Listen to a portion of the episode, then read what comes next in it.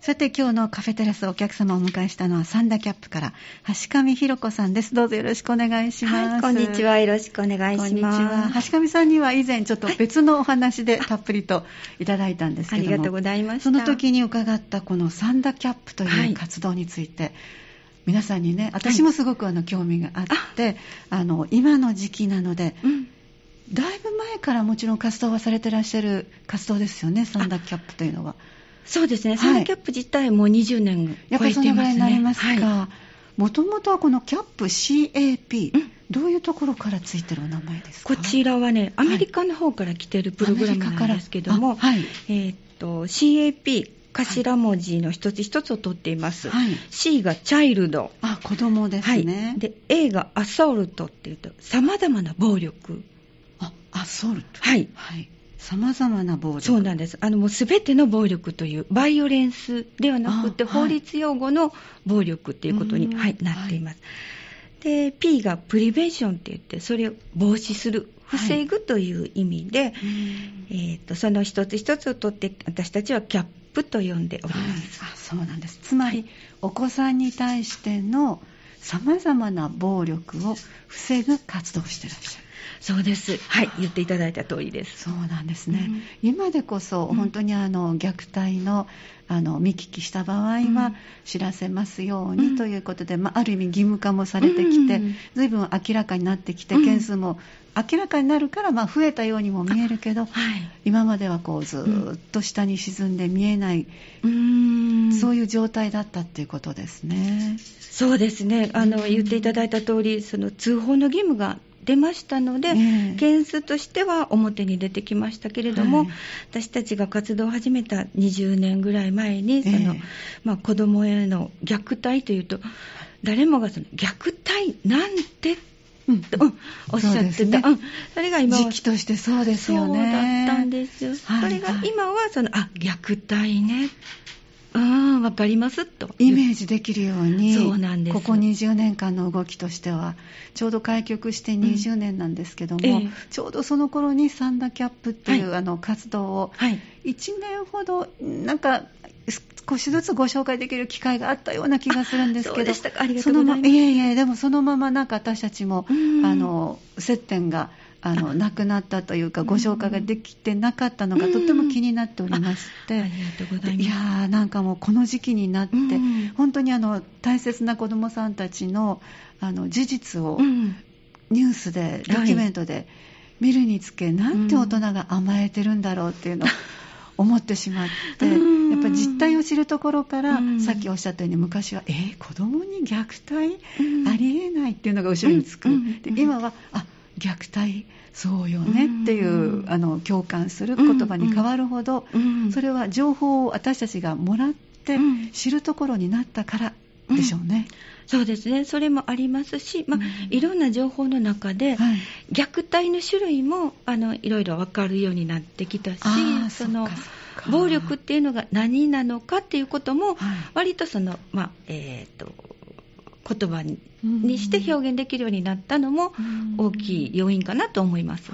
でそのさっきおっしゃったさまざまな暴力、うん、バイオレンスでは表現できないさまざまな暴力、うん。うん、どういうものを含むんですか？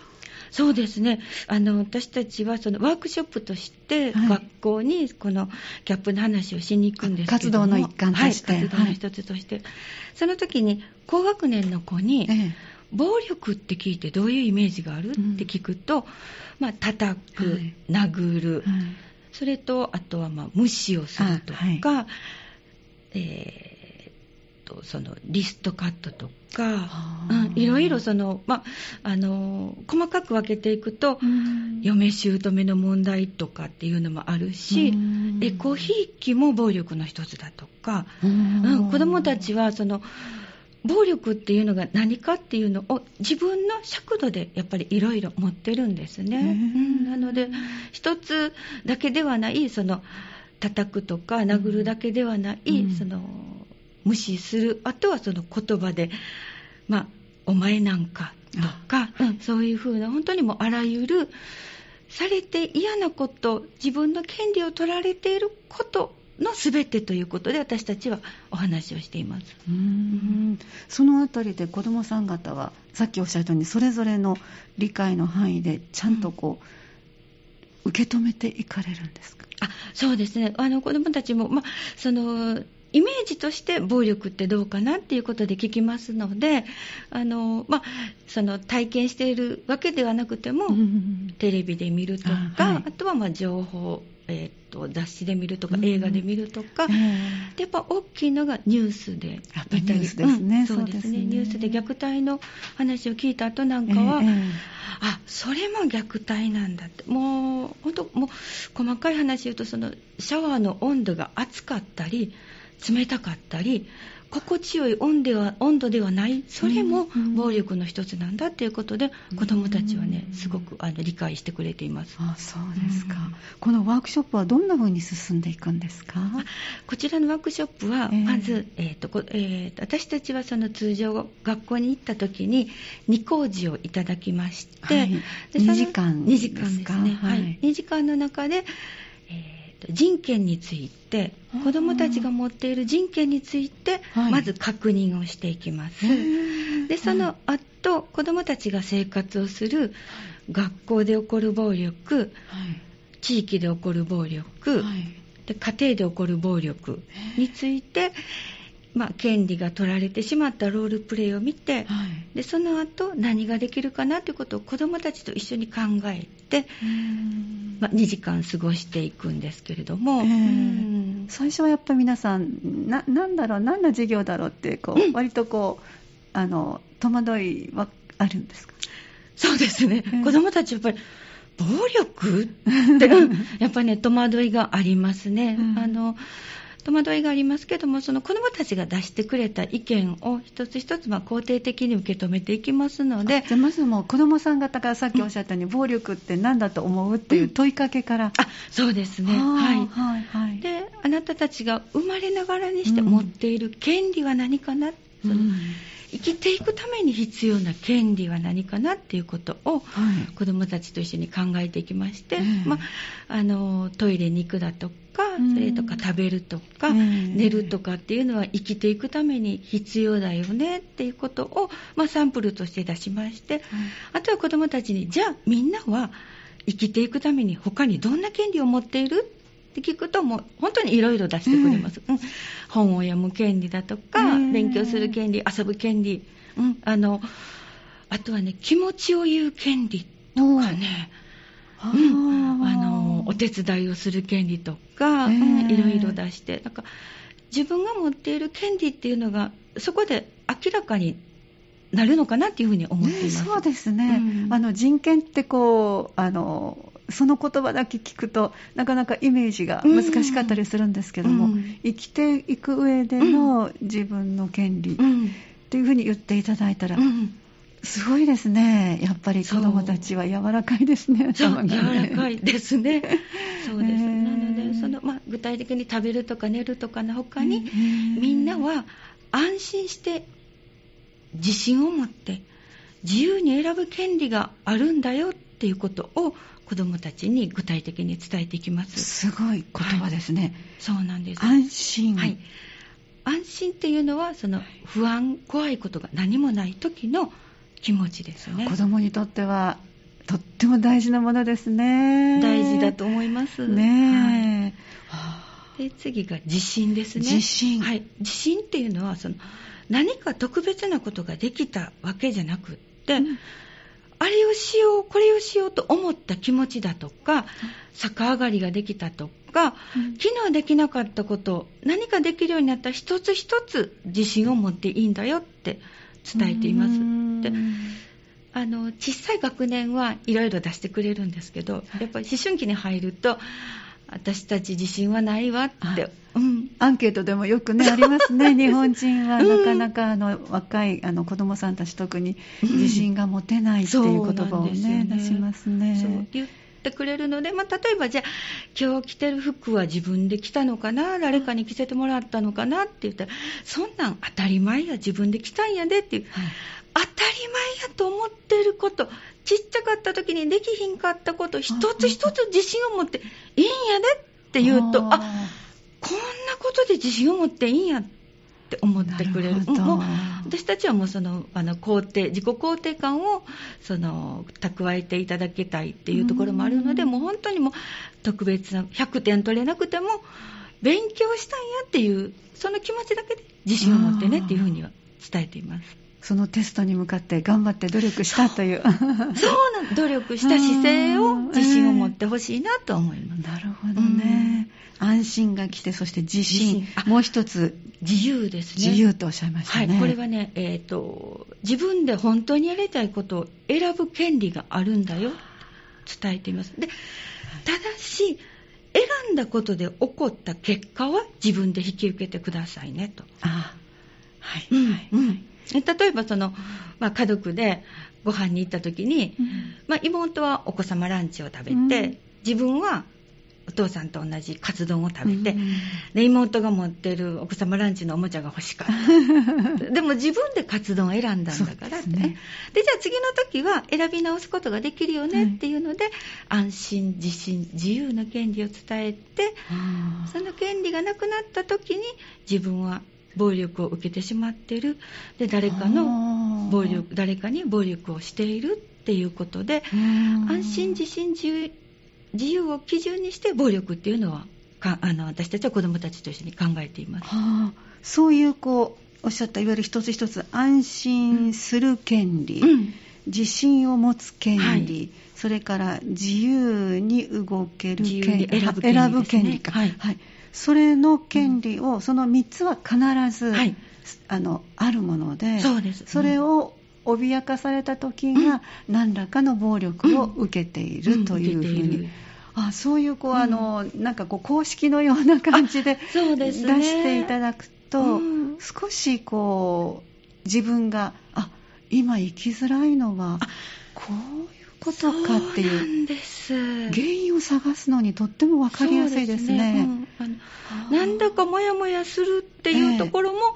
そのなんかこう安心でない状態の一つだと思うので、えー、そういう時はその、まあ、暴力を受けてしまった時、えー、受けたとしてもその嫌っていうことができるしそこも大事なんですね。そうなんです。受けた結果を。受けた受けてしまった時に子どもたちに暴力を受けたらどんな気持ちになるっていうと一番最初に出てくるのが嫌な気持ちっていう、ね、誰しもそうですね。そう。でそのじゃあ嫌な気持ちを気持ちの言葉を暴力を受けた時に言ってみるのはどうかなって子どもたちに聞くとあそれはいいと思うっていうことでじゃあ嫌って言えたら嫌と言おうねって言いなさいではなくて嫌って言えたら嫌って言おうね。それは、子供さんにとってどういうこう違いが出てくるんですか？言いなさいっていうのと 言おうねっていう。言いなさいって言って言ってしまうと言えなかった自分が悪かったと思うんですよ。ああそう。そうなんです。だからいつでもどこでも嫌と言えない状況もあるので、ね。はい、そういう時はお友達に相談するとか、うん、お友達と一緒にその嫌っていう練習をしようとか、うん、うん、でもだから嫌って言いなさいではなくて嫌って言えたら言おうね、うん、で仮にそれができなかったら、えー、逃げる暴力が起こる場所に行かない、っていうところ、えーえー、暴力が起こる場所から逃げる去るっていうことを伝えて、えー、で最後に必ずみんなができること誰か信頼できる人に相談してねっていうことを伝えています、その信頼できる人っていうのはお友達を指すんですか？そうですね。まず、あのー、お友達に言った後は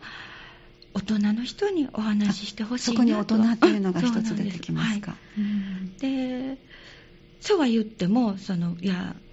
誰も話する人がいないから猫に言うとかぬいぐるみのまーちゃんに言うって言った、はいはい、でもすごいよね。一番最初にその気持ちを誰かに言える気持ちの吐き出し作業っていうのはとても大事だから、そうですね。そうです。嫌って思って自覚することも大事だし、うんうん、思ったことをそれをこう吐き出すっていうのも大事なんですね、そうなんです。だからまずその猫ちゃんだとか犬ちゃんあとはそのぬいぐるみのまーちゃんに言った後に、はい。はい、じゃあ誰か大人の人に言ってみようそのお家の人が忙しかったり先生が忙しかったりすると塾の先生に言ってみるとか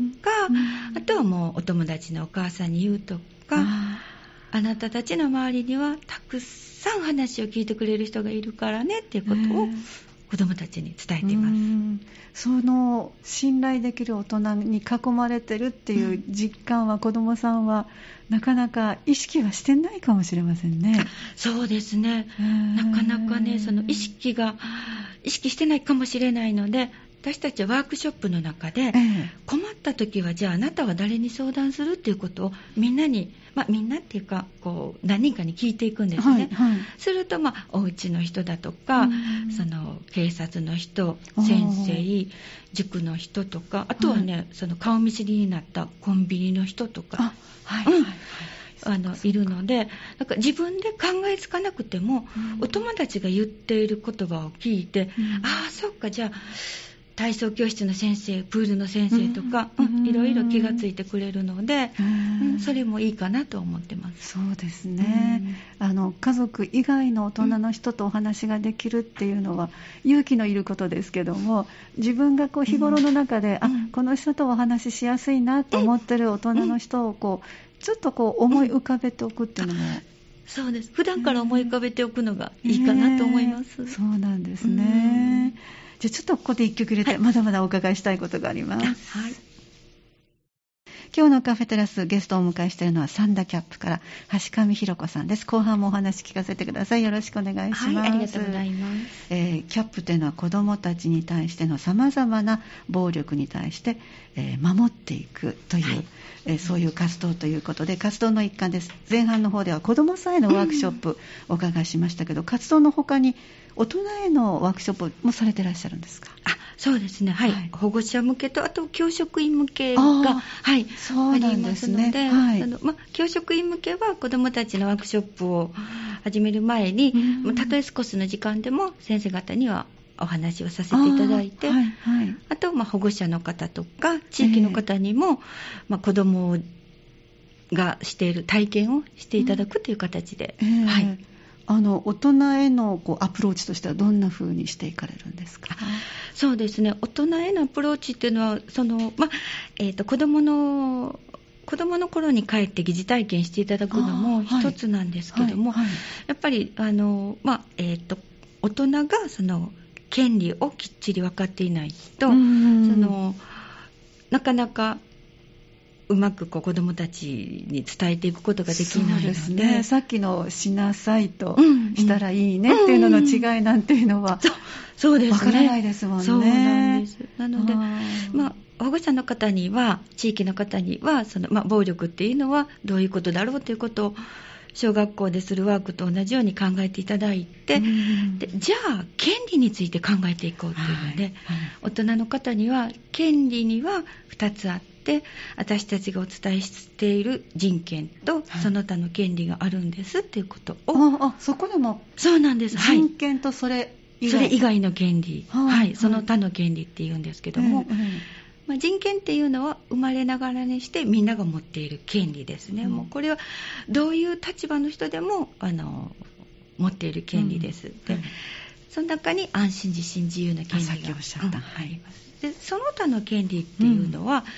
そのよくあの一般的にその大人の人が権利権利って言うんだったら義務も果たしてもらわないとねっていう、はい、その義務や制限がついた権利で、もうすごく分かりやすいのが運転免許ですね、はい、うん、運転する権利っていうのは、やっぱその免許証をきちんと取得するとか、うん、うん、そういう義務を果たす、制限を果たしての権利なので、はい、そこのところをまずあの大人の人に分かっていただいて、はい、子どもたちはその子どもたちと接するときは人権を考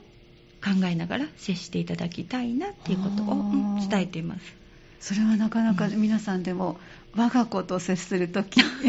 それから、まあ、学校の先生方はいろんな形でね、あの学んでらっしゃるところがあると思いますけど、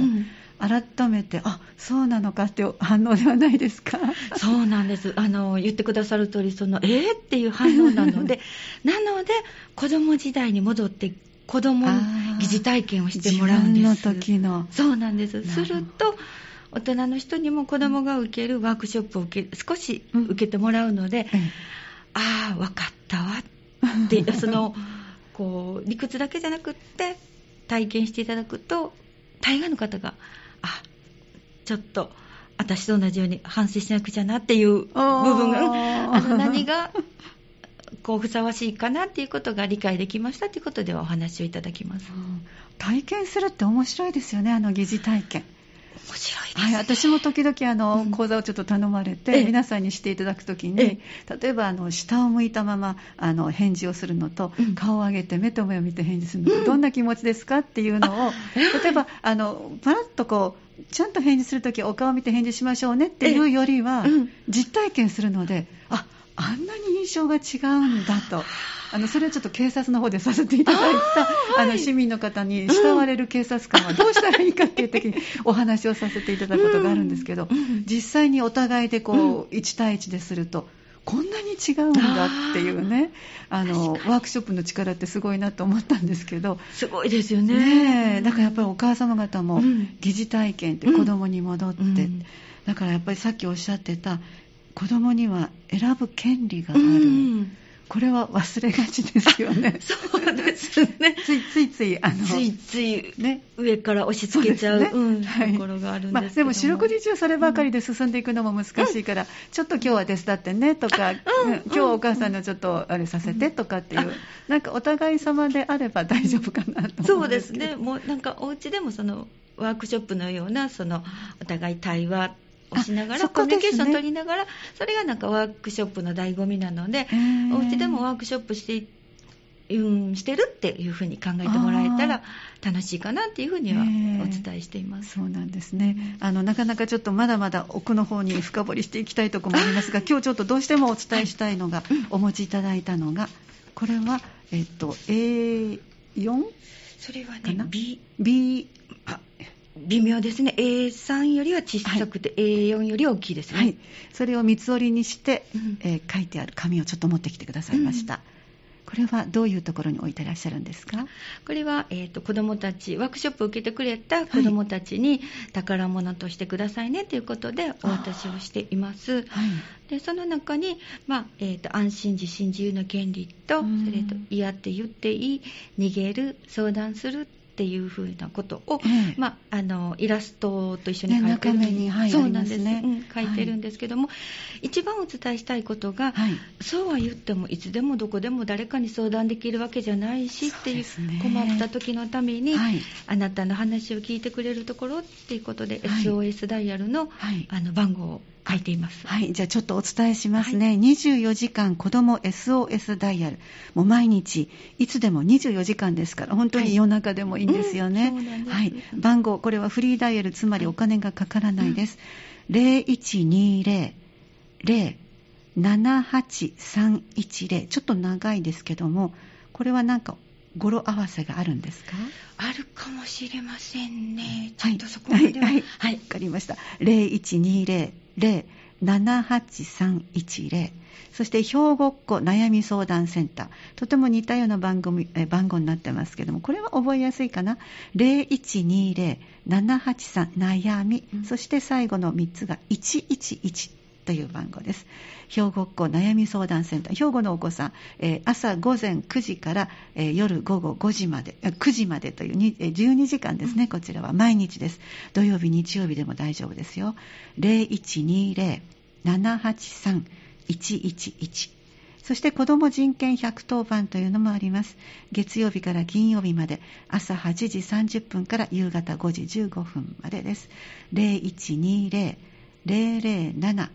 110最後は110番ということで真ん中の数字がラッキーセブンと思えたらどうでしょうか？人権110番0120-007-110、えー、この3つは、えー、公衆電話からでもお金がいらないということです。ただかけるときに10円はまず入れないと機械が動いてくれないのでで電話を切るとお金が返ってくるということですね。ぜひね皆さんあの周りに絶対いらっしゃると思います、お話を聞いてくださるお友達だけではなくて大人の方ちょっとお兄ちゃんお姉ちゃん、日頃からそういう方々をちょっと見つけておくと、ね。はい、あの何か困った時に、うん、あ相談してみようお話ししてみよう、はい、ということになると思いますね、またあの別の機会にもう少し違う視点でのお話も聞かせていただきたいと思います、ありがとうございます。ありがとうございます。サンダキャップから橋上弘子さんお越しくださってのお話でした。どうもありがとうございました。ありがとうございました失礼いたします。